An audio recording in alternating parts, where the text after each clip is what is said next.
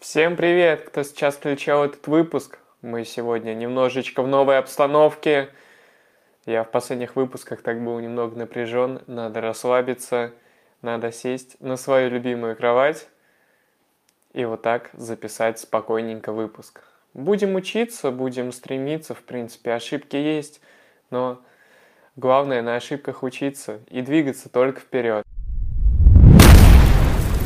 А сегодня у нас на повестке дня будет три игры, три команды, которые будут представлять Россию в Еврокубках. И сегодня мы разберемся, как они провели свои последние матчи и какие шансы вообще, по моему мнению, будут у наших команд в Еврокубках. И да, давайте, конечно же, перед началом просмотра сделаем все самые важные пункты на YouTube.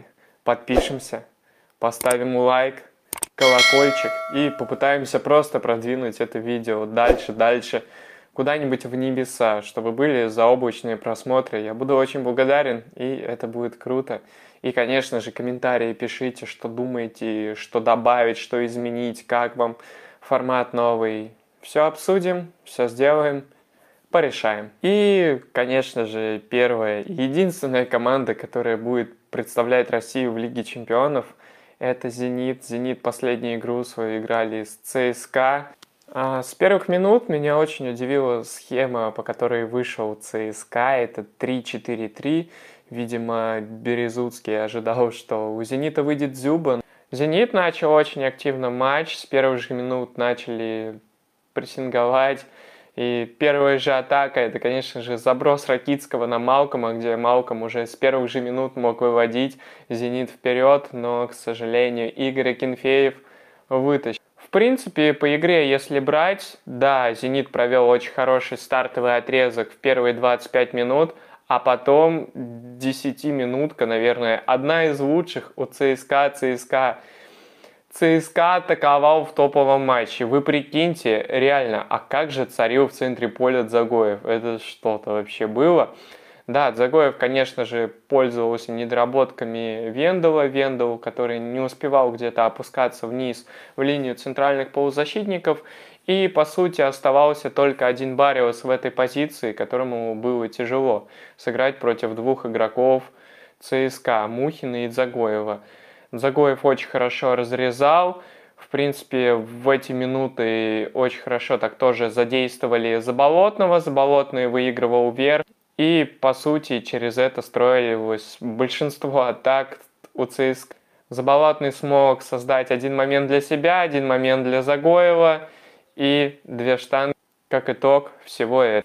Да, у «Зенита» в первом тайме возникало очень много проблем с тем, что Заболотный выигрывал вверх, а Вендел не успевал садиться в зону центральных полузащитников. В перерыве, кстати говоря, Симак очень грамотно смог на это отреагировать, и уже во втором тайме он заменил Караваева. Караваева так достаточно тоже возили, потому что Обликов свободно выполнял там подачу. Непонятно, почему Караваев он не накрывал. И Караваев был заменен, и выпустили Чистякова, и «Зенит» перешел на зеркальную схему, которая была у ЦСКА, это 3-4-3. Также с первых минут второго тайма Березуцкий тоже провел свои замены, заменил Чалова. Чалов вообще не попал в игру. И честно, я не понимаю, почему до сих пор Березуцкий продолжает его использовать на позиции правого полузащитника. Даже здесь больше правого такого нападающего. Но у человека не хватает, не хватает скорости и дриблинга, чтобы играть на этой позиции. Вот как это есть у Иджуки. Иджуки тоже, я, кстати, не понимаю, почему в позиции инсайда используют. Хотя для человека лучше играть, наверное, с фланга и с фланга смещаться уже в центр поля и оттуда проводить свои атаки. Но вернемся к Чалову. Да, Чалов это игрок штрафной. Чалов хорош в подыгрыше, хорош в том, что может принять мяч в штрафной и оттуда создать какую-то уже опасную атаку. Да, и перестроение «Зенита» позволило снимать полностью весь верх у Заболотного.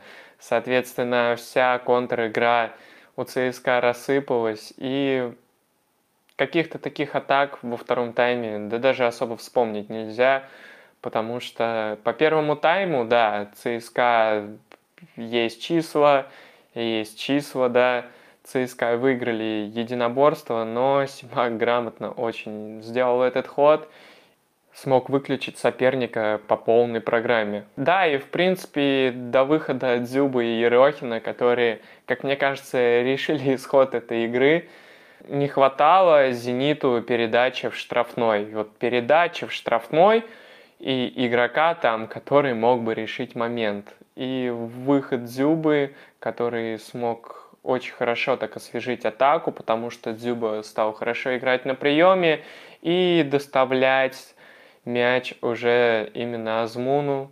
Азмун в моменте с голом очень грамотно так сыграл. И Дзюба, конечно же, чего у него не отнимать, так это получение мяча. Вот идет мяч на него, оттолкнет человек ближайшего центрального защитника. В этом случае, кстати, когда забивал Азмун, это был Дивеев. Так еще и Ерохин отведет в сторону Васина, и Азмун вошел в штрафную, спокойненько так обыграл Биола и забил гол Игорю Акинфееву. И в этой игре, конечно же, зарешали перестроение Симака и Дзюба – Дзюба. Дзюба даже в обороне отрабатывал. Видно, человек начинает набирать потихонечку форму. И, наверное, уже к октябрьским матчам он ее наберет. И Карпину придется думать. Потому что, ну, игрок даже со скамейки запасных очень хорошо бы мог освежать игру для нашей сборной. Еще одним X-фактором, конечно, стал Ерохин. Ерохин очень хорошо двигается по футбольному полю. У него очень хороший такой футбольный интеллект есть, он открывается очень грамотно, но не во всех моментах, конечно, видели его партнеры. Вот это я привожу скрин, где могли дать на Ерохина, и он мог забить. Но человек за 10 минут сделал достаточно очень большой объем работы. Ну а ЦСКА, как всегда, не смог удивить. Выход Влашича не сыграл какой-то роли. И ЦСКА проигрывает еще один топовый матч и опускается и еще ниже в турнирной таблице. По жеребьевке в Лиге чемпионов с первой корзины «Зениту» достался Челси. И тут вы как бы понимаете, да, вот такая небольшая пауза у меня возникла. Челси – это победитель прошлого розыгрыша Лиги Чемпионов. Команда, которая летом еще сильнее укрепилась, взяли себе Лукаку. Лукаку мы помним, как возил нашу сборную России на чемпионате Европы, когда играл за сборную Бельгии. И еще сейчас ходят слухи, что они сейчас могут укрепить линию центральных защитников и взять себе центрального защитника из Севильи Кунде. Просто команда, как мне кажется, которая может играть в разный футбол. Они могут как топово прессинговать, так топово держать мяч, так топово играть от защиты и строить какую-то контр-игру. Здесь я, честно, при всем уважении к «Зениту» не вижу шансов, ну, потому что Челси сейчас одна из самых сильных команд в Европе. С Ювентусом, вот как мне кажется, в принципе-то шансы есть, потому что Ювентус очень не сыгран, у Максимилиану Аллегри очень много проблем сейчас. Нету нападающего, потому что Роналду ушел в Манчестер Юнайтед, как мы знаем, который будет забивать голы. Альваро Марата – это не забивной нападающий, который будет забивать по 30 мячей за сезон, как это делал Криштиану. Да и в последних матчах в серии А очень много проблем, как в защите, так и в нападении. И пока лучшие игроки – это крайние защитники – но крайние защитники смогут сделать всю игру против «Зенита», тут я не знаю. Конечно, и да, конечно же, есть время до матча с «Зенитом», что Ювентус может сыграть, но, честно, каких-то предпосылок таких ярких у меня нет. И здесь, как мне кажется, «Зенит», если вот сможет себя хорошо проявить, то можно зацепить очки в этих играх. И последний соперник, который достался «Зениту», это Мальме, команда из Швеции, которая смогла пройти из квалификационного этапа.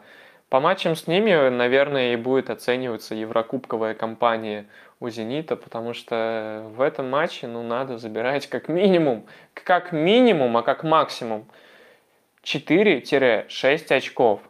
Потому что если не выигрывать команду из Швеции, то я уже как бы не знаю. Да, Мальме одна из самых таких прессингующих команд, но эта команда точно слабее Брюги и Лацио, с которыми «Зенит» играл в прошлой Лиге чемпионов. Будем смотреть, будем верить. Моя ставка – выход «Зенита» в Лигу Европы с третьего места. Вторая команда у нас, которая будет принимать свое участие в Еврокубках, в Лиге Европы, это Спартак. Спартак это всеми и много любимая команда. И давайте разбираться, как у нее обстоят дела. В последней игре Спартак играл против Сочи. Витория, Витория с первых же минут тоже решил показать что он тактический папочка, что он шарит за все, что он просто португальский гуру, португальскую тренерскую школу решил показать в полной своей красе, выставил 3-4-3. С первых же минут Спартак просто двинулся прессинговать и пытаться атаковать с левого фланга, но что можно сказать? То, что Соболев еще не набрал форму, очень плохо цепляется за мячи, очень много брака, и нету такой прям нацеленности на ворота, чего сейчас реально не хватает Спартаку. Сочи, в свою очередь, смогли быстро так погасить темп, забрать мяч к себе. Очень медленно так его двигали между центральными защитниками. И да, у Сочи тоже были свои проблемы. У них на скамейке запасных находился Набо. Набо всегда дает движение, движение в атаке, продвигает хорошо мяч. И в этой игре у них играл Ангбан. Ангбан очень терялся под прессингом, много достаточно так брака было, много играл назад. И видно, да, еще не вписался, наверное, и игрок выглядит реально неуверенным. И, честно, по первому тайму каких-то таких ярких моментов я не особо могу выделить. А, Сочи пытались прессинговать Кутепова, накрывать его, когда он получал мяч – но Кутепов даже не ошибался. В некоторых моментах пытались прессинговать до Максименко. Максименко тоже гуру передач, бывает ошибается, обрезает. Но в данной игре особо он так и в первом тайме он особо так не привозил. И во втором тайме меня очень порадовало то, как Федотов, главный тренер Сочи, смог освежить игру своими заменами, своими перестановками. Все мы знаем его как тактического гуру, хорошего тактика из российского чемпионата для такого среднего клуба, как Сочи. И с первых же минут второго тайма Федотов выпустил центрального защитника Прохина. Прохин показывает в первых матчах очень уверенную игру, очень нравится его а, передачи, парень очень хорошо видит поле. И это смогло освежить движение мяча и, и также движение в атаке добавило то, что Воробьев стал играть а, в позиции правого нападающего такого и немножечко отходить в глубину, получать мяч и больше напрягать зону Айртона. Айртон – это человек, который любит пропустить за спину. И он себя показал в этой игре в полной красе, как всегда, проиграл позицию два раза и два гола из его зоны от Сочи. Спартак, конечно же, и забил первым, но особо каких-то моментах во втором тайме ну, нельзя вспомнить. Вот, и, в принципе, Сочи как-то даже на классе так получилось, что смогли обыграть Спартак. Ну и еще очень важным фактором, конечно же, стало то, что вышел Набоа. Набоа добавил движение в центре, стал мяч лучше двигаться намного.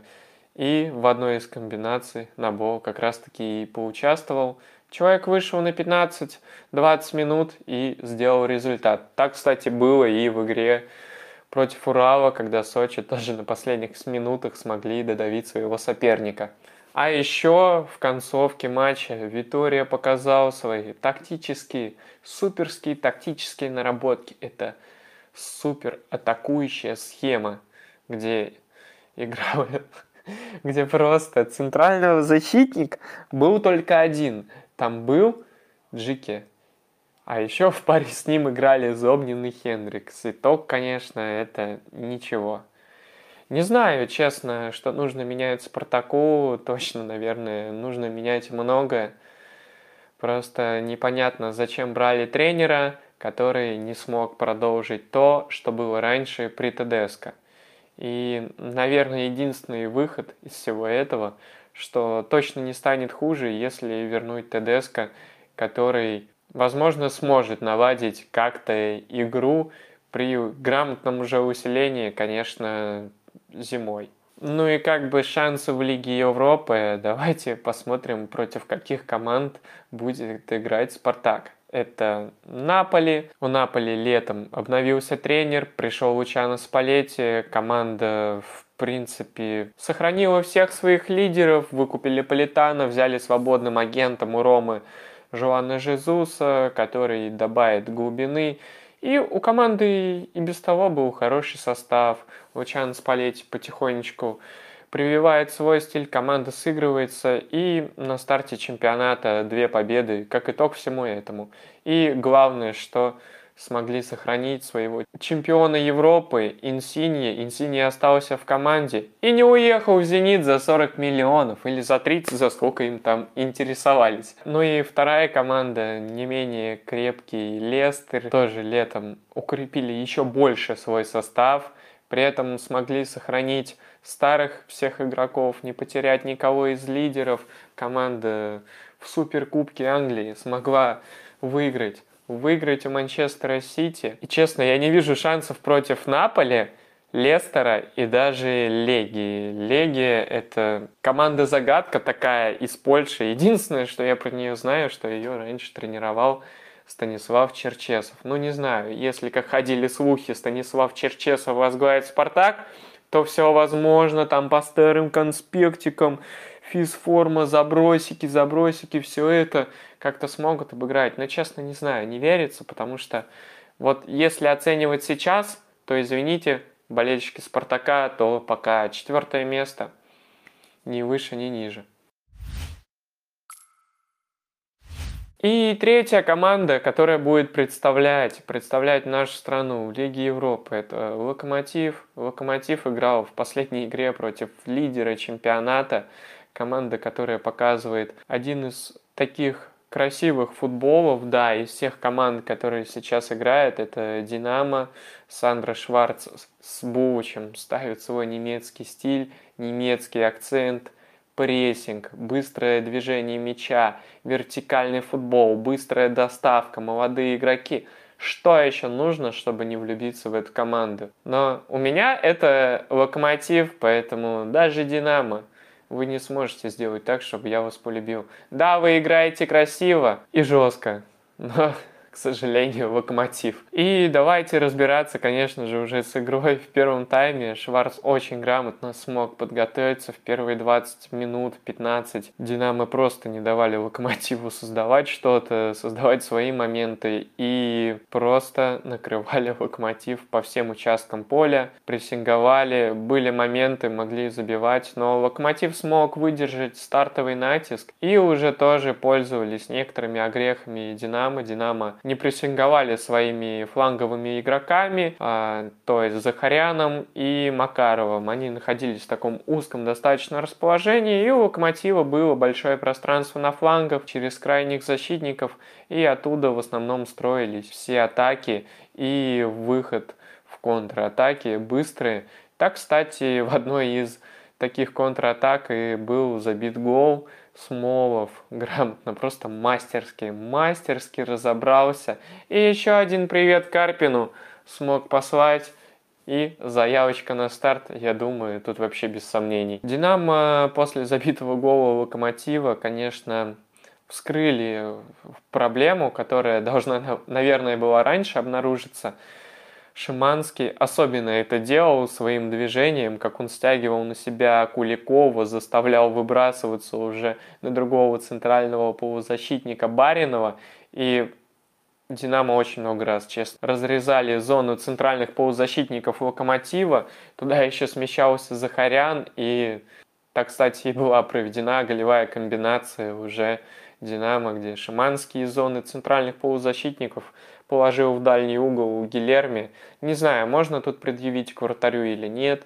Гилерми стоял на месте и, наверное, думал, куда полетит мяч. Мяч полетел, к сожалению, в дальнюю штангу и был забит гол. Стоит, конечно же, отметить, как двигались игроки «Динамо», просто не давали ничего, не подумать, просто тушили кислород. Вот одним словом, тушили кислород, не давали создавать. Это делали «Динамо» очень и очень красиво. В первом тайме, и результат, в принципе, «Локомотив» отскочил до 1-1, и во втором тайме «Динамо» как будто все свои ошибки учли, стали прессинговать фланговых игроков Локомотива уже, да, это крайних защитников, Живоглядова и Рыбуся, и стало еще хуже, потому что во втором тайме по ударам было 9-1, и очень много моментов, где Динамо реально могли забивать. И единственная, наверное, доставка мяча была, это,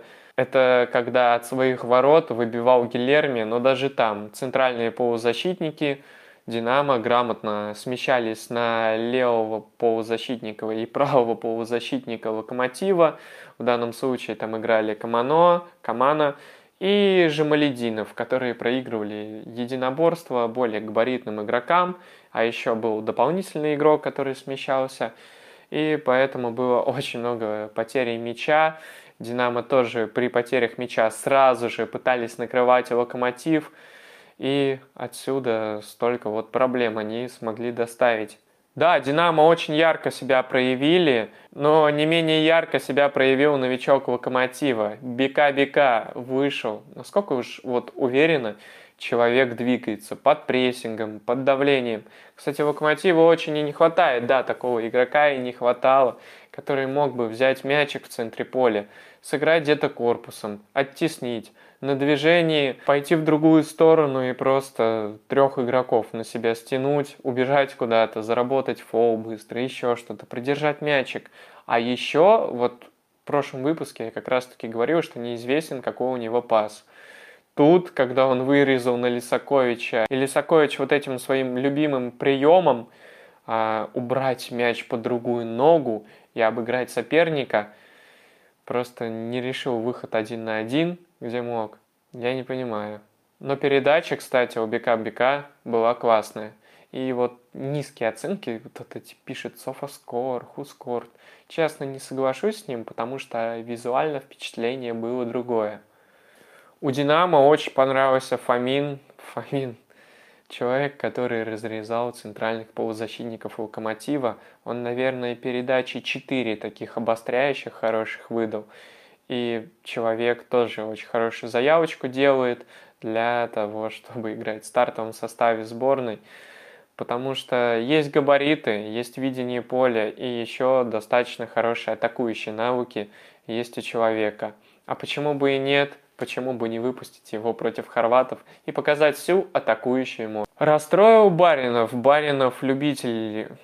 Любитель удаляться. Честно, не понимаю, что с ним происходит в последних играх, но не может человек после травмы так и набрать свою стабильность, свою уверенность, очень агрессивно выбрасывается вперед, где-то в ненужных моментах много фалит, и это очень сказывается, да, это и сказалось против Уфы, когда мы играли, когда, наверное, в равных составах могли и выиграть, но если бы докобы на носу у нас росли бы грибы, как говорится. Ждем, ждем, конечно же, сегодня. Сегодня у нас 31 августа. Это подписание Керка и Аджорина. Парни, которые должны реально усилить локомотив. Давно не было таких многообещающих, многообещающей именно трансферной кампании от нашего клуба. Будем ждать, будем смотреть и, наверное, от этих игроков уже можно будет говорить то, как сыграет команда в Лиге Европы. Даже с таким составом, который есть сейчас, можно играть, потому что из соперников две такие очень атакующие команды, которые Локомотив своим контратакующим футболом может наказать. Это Лацио. С Лацио можно играть, это показывал Зенит даже в прошлой Лиге Чемпионов. Вот, конечно, они перестроились, там пришел мой Урицио Сари, но... И Палыч, в принципе, показывал, что даже Сари в команде, которая с более сильным подбором игроков, это Ювентусом, что с ними можно играть. А Локомотив сейчас, если усилится, то еще более грамотно можно будет сыграть и наказать атакующий футбол нашим контратакующим футболом. И Марсель, который очень много забивает и очень много пропускает во Франции. Шансы есть, команда обновилась. Там реально пол состава пришло нового. Они избавились только, наверное, от своего единственного лидера прошлого сезона, это Тавена. Тавен уехал зарабатывать деньги, но ничего страшного, нам же лучше. Главное, чтобы еще молодые игроки не успели вписаться, и все будет вообще отлично, потому что сам Паули ставит очень такой футбол, кстати, атакующий, прессингующий, схема у него интересная, это три 3-1-3. Я, конечно, никогда такого не видел в игре, но мы все сможем увидеть и посмотреть это. Самые горячие выезды всегда в Турции. Это Галатасарай. С Галатасараем Локомотив встречался после долгого возвращения в Лигу чемпионов, мы помним, когда смогли выиграть чемпионство. Можно с этой командой играть, она за последнее время достаточно так омолодилась, стали делать ставку на более молодых игроков, развивать их. И извечный их тренер это Фатих Терим. Фатих Терим очень грамотный специалист, Галатасарай. Очень обидно проиграли чемпионство в прошлом году Бешикташу, потому что равное количество очков, но разница забитых мячей была лучше у Бешикташа. Мне честно хочется верить, хочется верить, что Локомотив сможет зацепить второе место и выйти из этой группы, потому что вот реально Лига Европы очень потянулась в своем уровне благодаря появлению Лиги конференций, но с третьего места, если что, мы пойдем в Лигу конференций и там покажем себя. Хотя даже там есть сильные соперники. Будет интересно смотреть, рассуждать это хорошо, а смотреть это другое. Я вас призываю реально, смотрите, смотрите и еще раз смотрите. Как всегда, спасибо за просмотр. И уже 1 сентября наша сборная играет против Хорватии. Давайте поддержим. И, как говорит Губерниев, Россия! Россия! Россия! Россия вперед! И только вперед!